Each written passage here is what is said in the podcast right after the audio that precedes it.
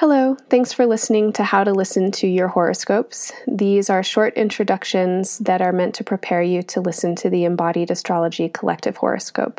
You can listen to these intros as many times as you need, and in them, you'll hear how to listen for your sun sign or your rising sign to the collective horoscope, which explains the astrology of the moment as it's happening here on Earth for all of us together.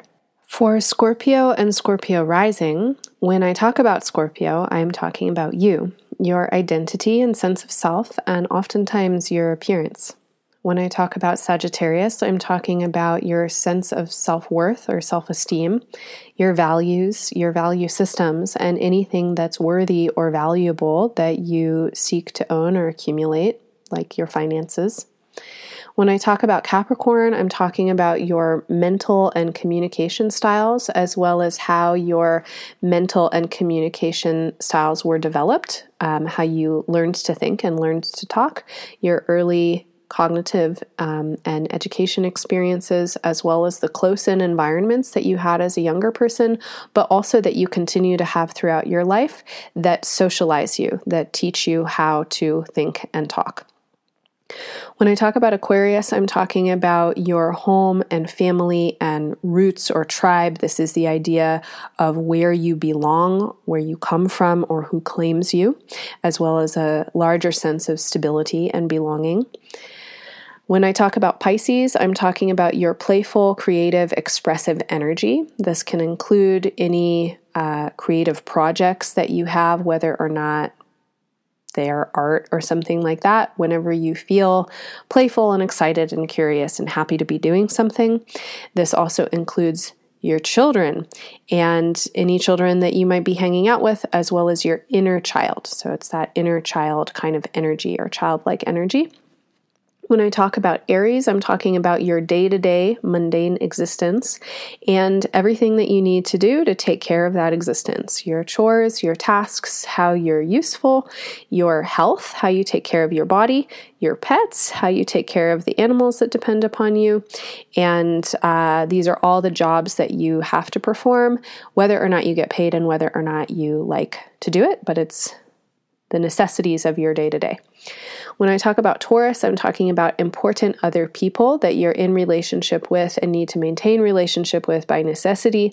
These are your partners. This can include your life partners or spouses, important friends, uh, as well as business partners and colleagues, and even people that maybe you don't like so much, but for whatever reason you need to maintain relationship with them. When I talk about Gemini, I'm talking about the feelings that you have in relationship with these important other people, particularly as they pertain to resources or other things that you share with them. This could include information such as secrets um, or shared finances, debts, inheritances, or any kind of enmeshments or entanglements that bring up deep, complicated feelings that bind you to other people and that give you a sense of intimacy, vulnerability, or sometimes taboo or shadow. When I'm talking about cancer, I'm talking about the ways that you seek to make meaning out of your life and uh, how you expand that meaning for yourself.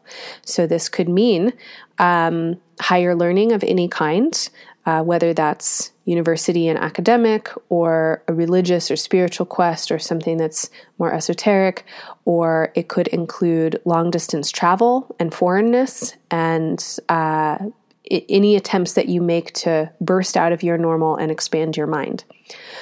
When I talk about Leo, I'm talking about your idea of who you're becoming in the world, your public image, um, the person that you want to be when you grow up, what you're trying to achieve. For many people, this includes their career and their vocation or their vocation.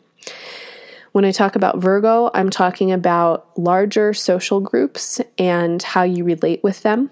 These are the friends of friends or uh, social groups that are kind of striated and identified, but your ideas about them, as well as your hopes and your worries for the future. Basically, how your energy moves out into spheres that are larger than you.